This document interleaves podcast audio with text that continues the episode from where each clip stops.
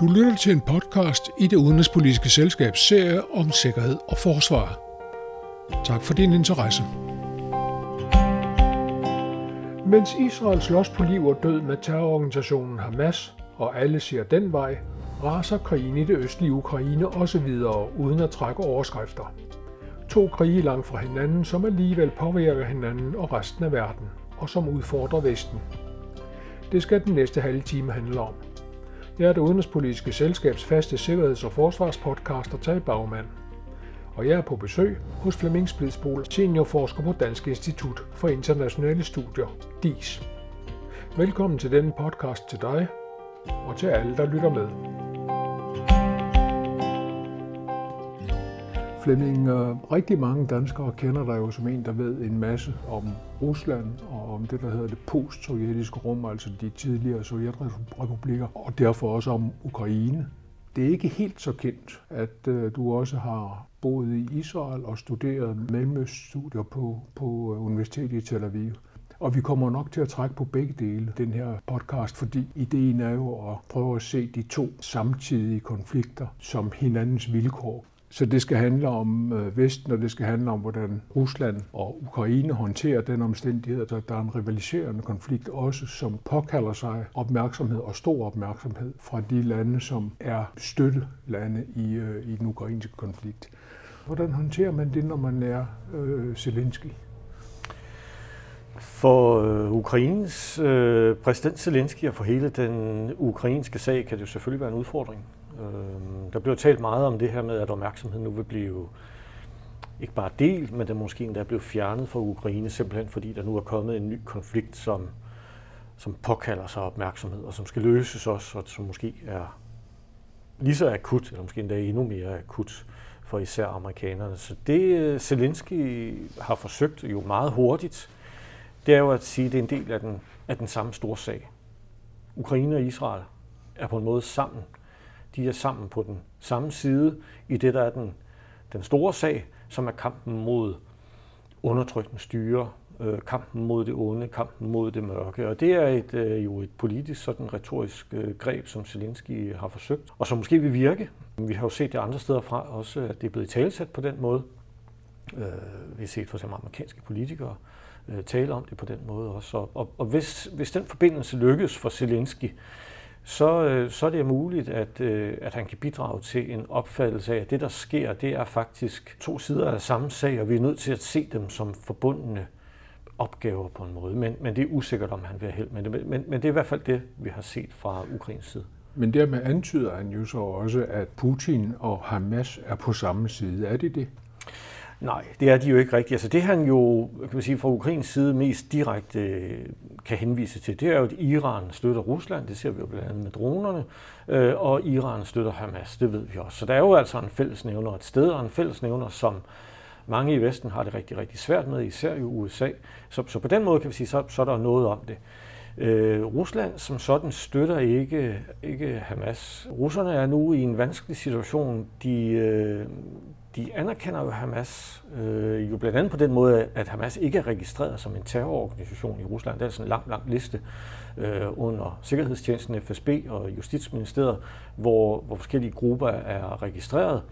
Øh, og der er Hamas ikke på den liste, og, og i sig selv, i det forhold ligger en form for russisk anerkendt. Det er, det er en politisk organisation, den er legitim. Vi kan samarbejde med den, hvis det skal være. Men hvis der er nogen som helst støtte fra russisk side til Hamas, så er det meget indirekte, for det går via Iran. Så vi kan ikke sige som sådan, at, at Rusland støtter Hamas. Og lige nu er russerne i en svær situation, hvor de forsøger at jonglere det forhold til Hamas med deres faktisk ret tætte forhold til Israel. Og, og indtil videre har man fra russisk side forsøgt at være sådan lidt afventende at sige, at vi, skal, vi er nødt til lige at se situationen an og, og, og finde ud af, hvad der sådan rigtig sker i det her. Og hvis vi så øh, ser sådan mere konkret på, hvordan de her to konflikter påvirker hinanden, så er noget af det første, der skete øh, efter angrebet på Israel, det var jo, at øh, oliepriserne steg i verden. Øh, og det er naturligvis øh, dårligt nyt for Zelensky, øh, men er det godt nyt for Putin? Ja, det er som udgangspunkt godt nyt for Putin og for hele det russiske samfund, når oliepriserne øh, stiger, fordi de fortsat er så afhængige af det. Oliepriserne kan måske gå op yderligere. Øh, det er jo svært at vide, hvor, hvor, øh, hvor permanent det her bliver. Amerikanerne har måske også nogle håndtag, de kan, de kan justere. Det er jo for eksempel at appellere til nogle af de arabiske lande om at producere mere og forsøge at få prisen ned igen osv. Så, så, så der kan måske være noget, som gør, at det er mere forbigående, men som udgangspunkt, ja, så er det positivt for russerne øh, fordi det giver dem øgede indtægter, som de kan bruge, jo blandt andet i krigen, men jo også til at holde det russiske samfund kørende. Så, så, så det, er, det er positive nyheder for russerne, når prisen går op. Ser vi på et andet område, hvor der er direkte konkurrence mellem de to konflikter, så øh, er det første amerikanske fly med ammunition landet i Israel. Og det er jo, øh, ammunition er præcis den samme type, som den Zelensky står og har brug for øh, til sin krigsførelse i Ukraine.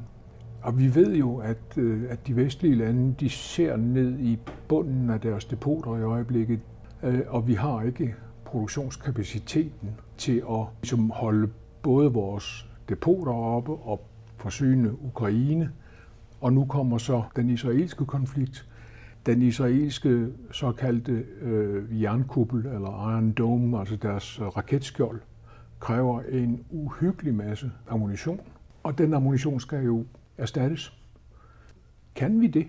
Jeg synes, det er svært at sige. Der er stor usikkerhed forbundet med det. Dels er der jo noget med, hvad israelerne selv har. Der ved vi, at amerikanerne nu har lovet, at der vil komme støtte, og som du selv siger, støtten, en del af den er allerede kommet, men det er usikkert for mig, hvor meget israelerne selv har, hvor meget de faktisk får brug for. Det er givet, at der er noget af det, der vil være sammenfaldende, men der er også forskel den måde, de fører krigen på. Det Israel med stor sandsynlighed vil gøre, vil være meget voldsomt. Måske endda en, en landoffensiv ind i Gaza. Øh, meget problematisk. Men de vil ikke sikkert på samme måde være afhængige af ammunition til artillerisystemer måske, øh, til kampvogne og andet. Altså på samme måde, som vi ser det fra, øh, i, i forhold til Ukraine. Så der kan måske være nogle, nogle forhold, hvor, hvor begge parter egentlig har brug for især amerikansk støtte, men det er lidt forskellige ting, de efterspørger. Så er der jo noget af det, hvor der vil være et sammenfald, og der kan det være vanskeligt for amerikanerne at, øh, at prioritere. Som det ser ud lige nu, så prioriterer de altså Israel. Især luftværnsammunition. Især luftværn. Så kan der være en, en form for træthed nogle steder i forhold til de her leverancer. Jeg oplevede det selv, da jeg var på NATO Public Forum, som er sådan det lidt mindre event, som foregår ved siden af NATO-topmødet. Det var så i Vilnius. Og der oplevede jeg på scenen meget fremtrædende folk. Daværende britiske forsvarsminister, den amerikanske sikkerhedsrådgiver, sige åbent til ukrainerne i publikum, at ukrainerne burde være mere taknemmelige for det, de havde fået. Altså udtryk for en form for måske sådan vælgertræthed. Ikke? Altså nu har vi givet så meget, og det eneste, vi får at vide, det er, at vi skal give endnu mere. Øhm, så, så der kan måske også visse steder være en kærkommen lejlighed til at sige, okay, nu har vi givet til Ukraine i et år og, og syv måneder, eller hvor meget det er, øh, øh, og nu, nu er vi nødt til at, øh, at at fokusere på noget andet, fordi der er kommet en anden konflikt, som kræver vores opmærksomhed, og, og det er så det, vi må gøre. Den, den risiko er der selvfølgelig øh, for ukrainerne. Dels, at der er noget rent praktisk ved det, at de sammen med Israel skal kæmpe lidt om de samme leverancer, men jo også, at, at der måske er nogen, der tager det som en anledning til at sige, nu, nu har vi en anden konflikt, nu er vi nødt til at komme lidt videre. Et øh, tredje konkret område, hvor man måske kan se den her rivalisering, det hænger sammen med, at øh, Hidtil har vi jo antaget, at det israelske efterretningssystem var second to none, og det viser sig så, at det var det ikke. Øh, og når amerikanerne har ført et, øh, et hangarskib frem, øh, John Ford frem til det østlige Middelhav, så er det blandt andet for at hjælpe Israel med opklaring og, og, og efterretninger. Zelensky er helt afhængig af efterretninger, også fra, fra Vesten, måske især fra britterne, men, men fra Vesten. Kan vi magte efterretningsstøtte til begge konflikter samtidig? Øh, og kan vi for vores egen skyld holde øje med to konflikter samtidig? Ja, det tænker jeg, at vi som udgangspunkt kan. Altså øh, på efterretningsområdet har amerikanerne jo kapabiliteter, som, som er enestående. Det er der ingen tvivl om. Det vidste vi før Ruslands åbne invasion øh, af Ukraine den 24. februar 2022, og det har vi jo fået bekræftet mange gange siden. Så, så jeg tænker, at de har stadigvæk kapaciteten til det kapabiliteterne også. Og så er der jo øh, også måske en form for arbejdsdeling. Vi kan jo se også, at de britiske tjenester er meget aktive, når det gælder Ukraine. Vi kender ikke helt, altså vi der står på ydersiden af det her, ved jo ikke helt, hvad der foregår på indersiden, men, men der er også en form for arbejdsdeling, og der kan også være nogle europæiske tjenester, som er meget aktive øh, for at, øh, at støtte øh, ukrainerne på forskellige vis. Så, så jeg tænker, at det, at det vil man, øh, det vil man nok godt kunne, øh, kunne håndtere. Så kan der være noget om det politiske.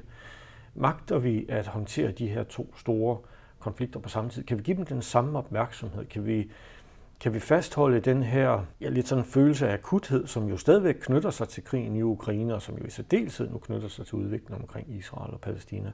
Det, det er måske mere problematisk, og, og, og sådan mere usikkert, om vi kan det sådan at fastholde det. Øhm, og, og der vil det være det amerikanske system selvfølgelig, som især vil være, øh, vil være presset, fordi de, de fører an i begge arenaer, øh, og hele den koalition, som er bag Ukraine, er jo anført af USA, og den koalition, hvad det nu ender med at være, som, som vil være bag Israel, vil også være anført af USA. Så det, det vil meget handle om den amerikanske offentlighed, det vil meget handle om, om det amerikanske politiske system evner at, at fastholde øh, fokus øh, på, på to så voldsomme konflikter øh, på samme tid. Og, og det vil være interessant at se. Men på efterretningsområdet tænker jeg, at der har man altså de, de ressourcer, der skal til for fortsat at, at, at være kørende og, at levere det, der skal til.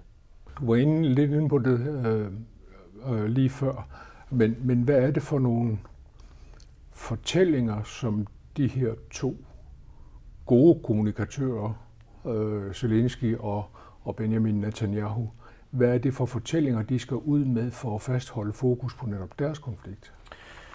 Det er to lidt forskellige fortællinger, synes jeg. Ukrainerne har jo forsøgt at lægge sig meget tættere på Israel, end Israel har forsøgt at lægge sig på, på, på Ukraine.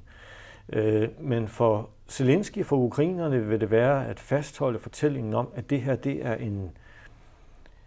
Altså det har også forandret sig en lille smule under, undervejs, men lige nu vil det være at sige, at Ukraine er en integreret del af Europa, af det europæiske fællesskab. De sidder inde i venteværelset til EU. Vi taler meget konkret nu om ukrainsk medlemskab. Det er blevet sat på skinner på en måde. Der er stadigvæk stor usikkerhed, men vi er klar over, at toget er sat ned. Det er klar til at køre. Det vil være en del af fortællingen, en integreret del af den europæiske familie, som er blevet overfaldet af Rusland i en uprovokeret angrebskrig. Det er en eksistenskamp for Ukraine. Vi er nødt til at fastholde fokus på Ukraine, ikke bare for Ukraines egen skyld, men for vores, for vores fælles fremtid. Øh, og og det, det er det, man vil forsøge, det er det, man aktivt gør, og det tror jeg også, man i betydelig omfang vil, vil have held med. For, øh, for øh, israelerne, og især for den nye regering, som jo nu er blevet skabt i Israel, øh, fortsat under ledelse af Benjamin Netanyahu, så vil det jo være, som de allerede har gjort, at præsentere det her som det ultimative onde. Ikke? Altså man taler jo nu om ganske reelt, at det her er det største drab på jøder siden holocaust, altså på en enkelt dag. Og i en samtale, en telefonsamtale med USA's præsident øh, Biden, der sagde Netanyahu også, at det her det var værre end en, øh, en islamisk stat. Altså det er, det er sådan det ultimative onde, man står overfor. Øh, og derfor er der nødt til at være støtte, og derfor er Israel jo nødt til at gøre de ting, som, som landet nu vil gøre. Så det er den fortælling, man vil forsøge at få ud, især jo nok til, til USA. Det kan være vanskeligere i forhold til en lang række af de her europæiske stater, europæiske allierede af Israel på forskellige måder, der er det mere følsomt emne. Men især i forhold til USA vil det være den fortælling, man vil køre. Og vi så jo også på, altså på selve dagen, hvor det skete, lørdag den 7. oktober, der sagde man jo også fra Israels side, det her det er 9-11 og Pearl Harbor samlet i en begivenhed. Og det er jo selvfølgelig noget, som resonerer meget fint i den, med den amerikanske offentlighed. Vi er i gang med en podcast i det udenrigspolitiske selskabs serie om sikkerhed og forsvar. Denne gang om krigen i Israel og Ukraine og hvordan de påvirker hinanden. Jeg er selskabets faste sikkerheds- og forsvarspodcaster Tage Bagman, og min gæst er seniorforsker på DIS, Ph.D. Flemming Splidsbol.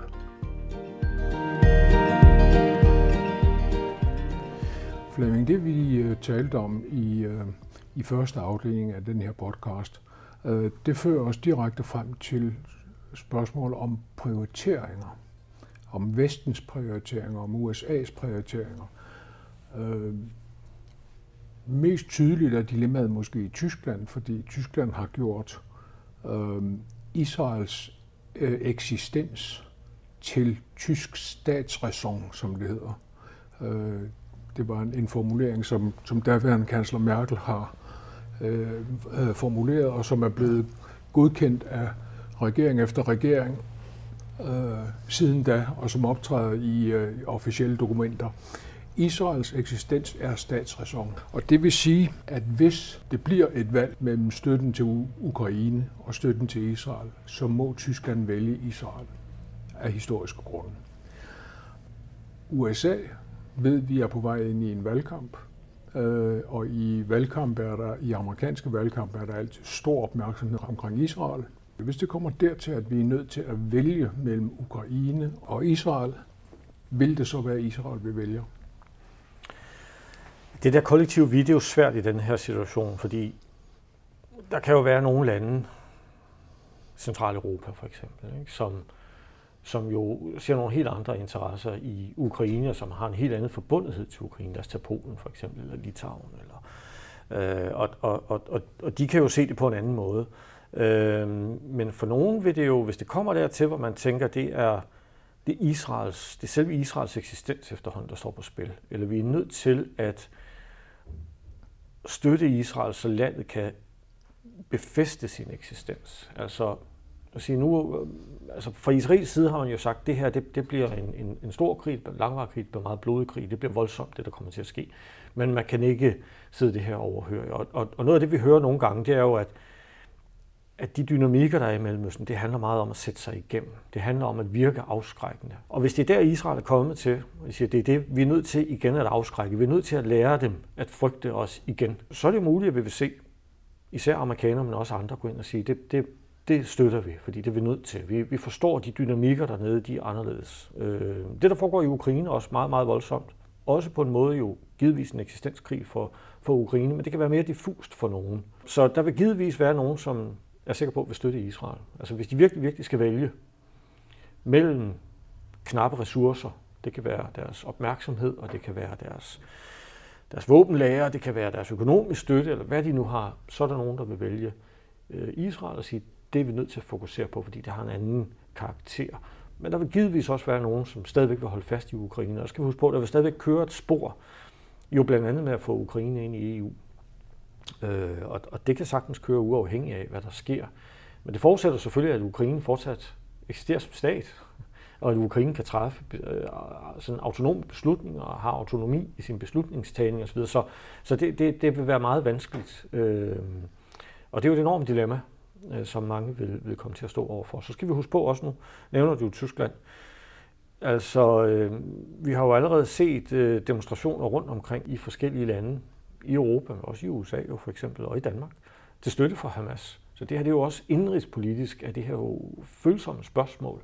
Hvordan håndterer vi det med de grupper, der er internt i en række lande? Øh, og, og, og det er jo Danmark, men det er jo i større skala i andre lande for eksempel, ikke? Hvor, hvor det kan få en helt anden karakter lige pludselig, som, som, som bare øger øh, kan man sige, kompleksiteten og følsomheden af alt det her. Et realistisk scenarie, når vi ser på de her to konflikter ved siden af hinanden, det kunne godt være, at øh, diskussionen i øh, de europæiske NATO-lande om hvor fokus skal ligge, bryder op igen. Altså øh, den diskussion, der hed, skal det være øst-vest, det vil sige Østersøen, Ukraine, Sortehavet, eller skal det være nord-syd, skal det være Middelhavet, Nordafrika, er det den vej ned, vi skal øh, rette vores fokus. Den diskussion var man jo ved så småt er få lagt til ro. Hvis den bryder op igen, hvordan vil det så spille ind i Putins scenarie? For Putin vil det jo være øh, velkommen selvfølgelig, hvis, hvis der er intern diskussion, lad os bare sige det, ikke? det er ikke nødvendigvis splid eller noget, men en diskussion om, hvad, hvad, hvad er NATO's rolle? Hvorfor eksisterer NATO faktisk? Så det vil de, øh, det vil de jo tage imod øh, med begejstring, og de vil sikkert også forsøge at skubbe til sådan en diskussion på forskellige vis. Jeg vil dog sige, at efter Ruslands åbne invasion af øh, Ukraine i, i den 24. februar 2022, er der jo lagt, er der er jo ligesom, altså vi har allerede støbt noget, som er svært at, at fjerne igen, ikke? og det er, at fokus er nu på Rusland. Fokus er på den østlige dimension, og jo sådan set også på den nordlige dimension. Altså det er jo meget, for Danmark for eksempel er det jo meget Arktis og det er rigsfællesskabet, øh, Østersøen. Øh, og, og det er det jo for NATO også. Øh, så der er en erkendelse af, at her står vi over for en stat, som vi er nødt til at håndtere, som har udvist en, en voldsomhed og en grænseoverskridende adfærd på en måde, som vi ikke kan acceptere, og derfor er vi nødt til at forsøge at, øh, at, at befeste øh, vores positioner rundt omkring i, øh, i de der områder, og selvfølgelig også virke afskrækkende. Det, der foregår nede i øh, omkring Middelhavet, Nordafrika for eksempel, ind i Mellemøsten, er jo anderledes. Og NATO kan jo godt spille en rolle der, selvfølgelig, men det er jo ikke, det er jo ikke stat, stater på samme måde. Hamas er jo ikke en stat. Hamas er en, en terrororganisation, øh, som, som har kontrollen med et område, men, men det, er jo ikke, det er jo ikke på samme måde en udfordring for, for NATO heller. Så, så jeg tænker, der vil være, der kan sagtens opstå en diskussion, men der vil være også, også folk internt i de her kredse, som vil sige, meget af det her, det er måske noget, vi kan lægge i EU. Øh, EU er nødt til at have en plan for det her. EU er nødt til at tænke mere langsigtet om, hvordan håndterer vi de her udfordringer. Og det kan vi jo se i hele den diskussion, som hurtigt brød op om, øh, om øh, EU's humanitære støtte til, øh, til Gaza for eksempel. Ikke? Øh, skulle man indstille den støtte, eller skulle man fastholde støtten? Og der blev lige pludselig en politisk konflikt, og så blev man enige om, at vi fastholder støtten, øh, fordi vi vil ikke straffe uskyldige, men jo givetvis også, fordi der er nogen, der tænker, det er i vores bedste interesse at fastholde den støtte, fordi vi er nødt til at forsøge at påvirke det her område i en særlig retning. Så, så jeg ved ikke, hvor, hvor, hvor stor konflikten vil blive, men, men jeg kan sagtens se et scenarie, hvor visse NATO-medlemsstater, Syd for eksempel, vil sige, vi er nødt til også at at være opmærksom på den her dimension i højere grad, end, end vi måske ellers har lagt op til at være. Men de folkelige strømninger? Det er et spørgsmål også om, om, om opinion selvfølgelig, og, og, og de samfund, som, som er, men, men jeg ser ikke umiddelbart, at det presser NATO i en anden retning. Det vil snarere presse myndighederne til at gøre noget, og, og det kan man gøre på, selvfølgelig på national plan, øh, have nogle forskellige politikker for. Det kan vi jo se, landene også internt i EU agerer jo forskelligt. Ungarn for eksempel, ikke, som lukker sine grænser. Men hvis de løfter det op, så vil det typisk være EU-regi. I det omfang jo, altså de er medlemmer af EU, ikke? Men, men det er der meget af det ligger. Man siger, EU er nødt til at have en plan, for det snarere end NATO. Så, så der er en form for rollefordeling der, som selvfølgelig måske kan blive en lille smule udvisket. Der kan komme en form for sammenfald også, men det vil stadigvæk, efter min vurdering, være sådan, at sige, at NATO tager sig af nogle, af nogle spørgsmål. Det er primært lige nu fokuseret på østlige og nordlige dimensioner. Sydlige dimensioner som sådan, det er snart EU-spørgsmål. Hvis vi så lige vender tilbage til Moskva, eller til Putin og Putins verdensbillede. Vi har set ham være aktiv i Syrien, vi har set ham være aktiv måske mere eller mindre via private her i, øh, i Sahel-området. Hvad er hans opfattelse af, hvad, hvad, hvad Rusland er for en størrelse i det større mellemøstlige område? Og, og hvordan spiller den her nye konflikt ind i det scenarie, han har? Ruslands opfattelse af Mellemøsten er jo, at det er et sted, hvor man skal være til stede, hvis man vil noget. Og det, det handler ikke bare om at føle sig som en stormagt og vise, at man kan noget osv. Det er også et spørgsmål om interesser. Rigtig meget bliver afgjort der, og, og, og der skal vi også huske på, det glemmer vi ofte. Hvis vi kigger på et kort, det kort, vi har inde i, inde i hovedet, der er jo ikke særlig langt fra Mellemøsten, hvis vi taler om det udvidede Mellemøsten. Øh, så er der jo ikke langt op til Rusland. Altså hvis vi tager Iran med for eksempel, ikke, som vil være oplagt at gøre, jamen så er det jo en kort tur fra det nordlige Iran op igennem øh, Azerbaijan, og så står man jo altså i det sydligste Rusland. Så, så der er nogle interesser der, som, som vi måske ofte øh, overser, simpelthen fordi der er noget geografi også, som på en måde binder dem sammen. Så, øh, så der kan vi sige, at russerne er opmærksomme på det. De tænker tilbage på den tid, hvor Sovjetunionen var meget til stede. Sovjetunionen havde allierede dernede jo. Mange af de samme lande, som, øh, som Rusland samarbejder med i dag, ikke? Det er Syrien blandt andet, det er Ægypten. Øh. Og der har, man, der har man i stigende grad sådan op igennem nullerne og tierne set det her som et område, hvor, hvor, hvor Rusland skulle være til stede. Det så vi jo mest dramatisk og mest sådan symbolsk ved beslutningen i, i september 2015 om at, at engagere sig militært i, i Syrien. Øh, og hvor russiske tropper jo stadigvæk er til stede, hvor de har jo reddet øh, Syriens præsident Bashar al-Assad. Men det er jo et, et vanskeligt område, og det forstår man også godt i, i, øh, i Rusland. Det, det er svært at navigere. Øh, man forsøger fra russisk side at være venner med dem alle sammen, sådan set. Appellerer til dem, forsøger at maksimere sin tilstedeværelse, den indflydelse, man, man kan have, men man forstår også, at det er svært. Og nogle af de her bånd, der er i Mellemøsten, altså det er jo som, man bliver helt rundtosset, når man ser det.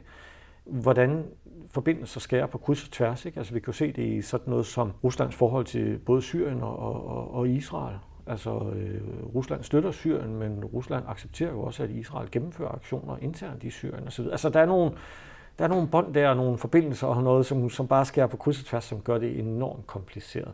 Øh, men, men russerne ser det som et vigtigt område, og, og, og et område, hvor de gerne vil være til stede, de gerne vil udøve indflydelse på forskellige vis. Og kan øh, den her konflikt så skubbe det her i den ene eller den anden retning? Den her konflikt kan skubbe det i begge retninger. I Rusland kan vi sige, der er den, den dominerende fortælling, at, at det her det vil nok skabe nogle muligheder for Rusland. Det vil det primært i Ukraine, siger de. Det vil fjerne vestens opmærksomhed. Vi kan ikke overskue to konflikter på samme tid. Det betyder, at russerne i sidste ende, siger de, det er jo ikke det udtryk, de bruger, men det der det essensen af det, kan være alene hjemme med ukrainerne lige pludselig. Der er ikke nogen, der kigger. Og det andet, det er våbenleverancer. Øh, våben skal nu til Israel, siger man i Rusland, og det betyder, at Ukraine løber hurtigt tør, og så er det ved at være slut derovre. Så, så man ser, at, at det her det kan have, have konsekvenser for, for krigen i Ukraine. Men der er også ryster, der er mange faktisk, i, øh, i Israel, uh, undskyld, i Rusland, som ser på det, der sker omkring Israel nu, med, med sådan en større usikkerhed. Man siger, Det er slet ikke sikkert, at det, der kommer til at ske i Mellemøsten nu, vil være til fordel for os. Man ser scenarier, hvor Rusland kommer styrke ud af det her. Men der er også scenarier, hvor, hvor, øh, hvor Rusland vil miste indflydelse. Og det knytter sig måske først og fremmest til, øh, til Iran. Øh, hvad vil Irans rolle være efter det her? Øh, kan der ske noget i forholdet mellem Israel og Iran? Altså simpelthen, kan der ske noget militært? Rusland prøver jo at appellere til både Israel og Hamas på samme tid. Og det er rigtig svært, og der skal vi huske på, bag Hamas står Iran jo, og, og Rusland har et ret tæt forhold til Iran. Det kan vi jo se på mange, mange forskellige måder, blandt andet våbenleverancer, som går begge veje. Russerne leverer jo, har gjort det traditionelt, våbensystemer til Iran, ret avanceret endda, og, og Iran leverer jo nu våben til, øh, til Rusland, herunder jo blandt andet droner.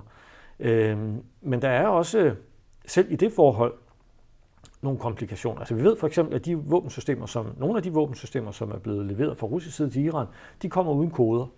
Det vil sige, at iranerne kan ikke selv affyre dem. Hvis de har tænkt sig at affyre dem, så er de nødt til at ringe til Moskva først og bede om at få koderne. Og det er jo noget, man gør fra russisk side for at, at sikre, at man stadigvæk har snor i det her. Ikke? Fordi man stoler simpelthen ikke på iranerne. Øhm, men det her med, at, at Rusland appellerer både til Israel og til Hamas, det kan vise sig meget svært i, i sidste ende. Øh, og det der, det, der foregår rent politisk og på mediefronten i, øh, i Rusland lige nu, det er også meget blandet. Skal på, Rusland har et tæt forhold til Israel. Øh, den dækning, der er af konflikten nu, det der skete den 7. oktober og den efterfølgende tid, fylder meget af de russiske medier. Der er en, øh, et kendskab til Israel i dækningen, som vi ikke ser i de danske medier. Øh, når russiske medier skriver om det her, så forudsætter de, at russiske læsere ved, hvor israelske byer er hen. Øh, øh, Tel Aviv selvfølgelig, Herzliya, Ashkelon, Haifa og andre.